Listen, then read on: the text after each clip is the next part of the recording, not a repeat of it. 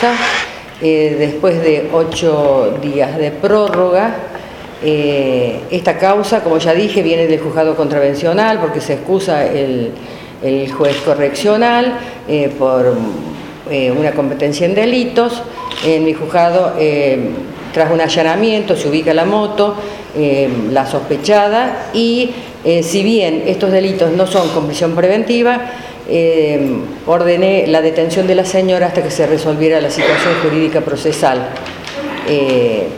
un día la señora no prestó declaración al principio, hay que agradecer el trabajo realizado por los testigos, que hubieron varios y que todos colaboraron en la investigación y la señora declaró el día antes de la resolución. Eh, se le ordenó el procesamiento por lesiones culposas leves, eh, ocultación de prueba y por abandono de persona eh, se le dictó auto de falta de mérito. No se dieron los recaudos en lo que es el abandono de persona dentro del procesamiento, y dejando claro que procesamiento en caso de mantenerse va a ir a juicio oral, y en ese caso, para que eh, se entienda, pueden darle eh, como pena una prisión preventiva, no en este estadio, sino en el juicio oral, eh, en caso de mantenerse, el procesamiento.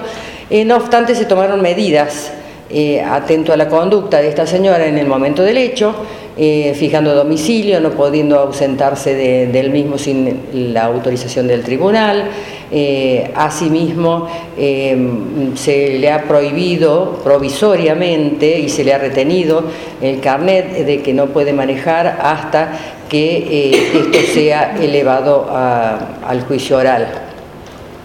y firma el libro de procesados, que es una manera, ¿no es cierto?, de controlar la, permanencia de la señora en la jurisdicción que nos compete. Eh, la señora declaró, como dije, el día anterior a la resolución, pidió a través de la defensa declarar, eh, dio su versión, eh, coincidente en parte con todo lo que habían manifestado las, las personas que estuvieron en el lugar que a la nena no la vio, que traspasó a dos personas primero, que luego intentó frenar, vinieron muchas personas que estaban alrededor, que le gritaban, le insultaban, le dio miedo, se fue y que luego intentó em, comunicarse con la familia y a través del Facebook em, eh, toma conocimiento de que la amenazaba, le insultaba, que tuvo miedo. Esa es la versión que da ella. independientemente de eso, se resolvió lo que ya dije. Eh, esto de, que haya habido más personas en el lugar del accidente eh, es lo que, digamos, por lo que no se considera un abandono de persona. Claro, eh, mientras haya una persona que pueda auxiliar, no se da el abandono de persona.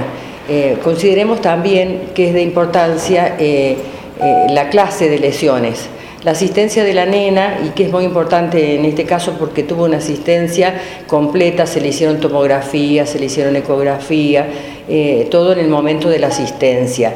La nena, y tal cual lo expresó así el médico, eh, presentaba eh, lesiones en la, zona blanda.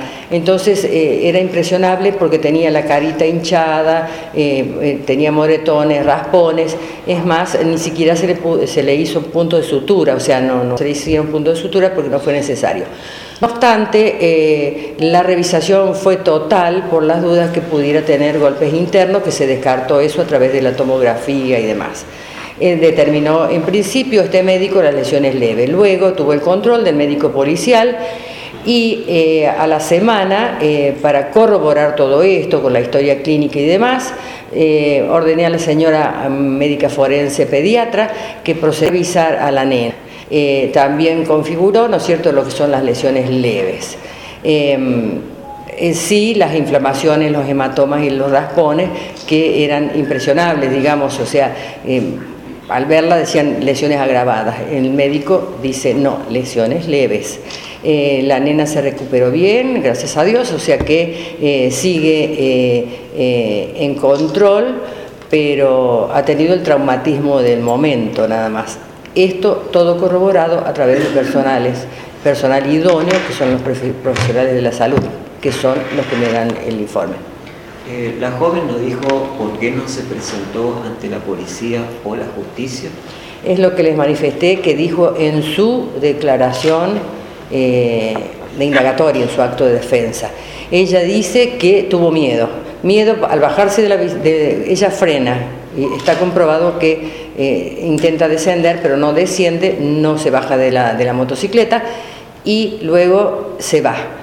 Eh, sí hay gente que se acerca, como ella dice, y ella dice que tuvo temor y se fue. Segundo, que ella tuvo la intención, se demuestra muy arrepentida, son las manifestaciones que hacen su propio acto de defensa, que no se comunica con nadie, que no le dice nada a nadie y que cuando intenta ubicar a la familia se encuentra con esto del Facebook, que la están amenazando y que tuvo miedo. Es decir, en las dos situaciones ella manifiesta haber tenido miedo. En la familia, pero por ejemplo, podría No, no, no, no. Para nada. Es decir, ella tiene miedo de, represalias y demás y de las amenazas que está recibiendo. Insisto, es lo que ella dice en su defensa. Luego es lo que se evaluó para llegar a esta resolución.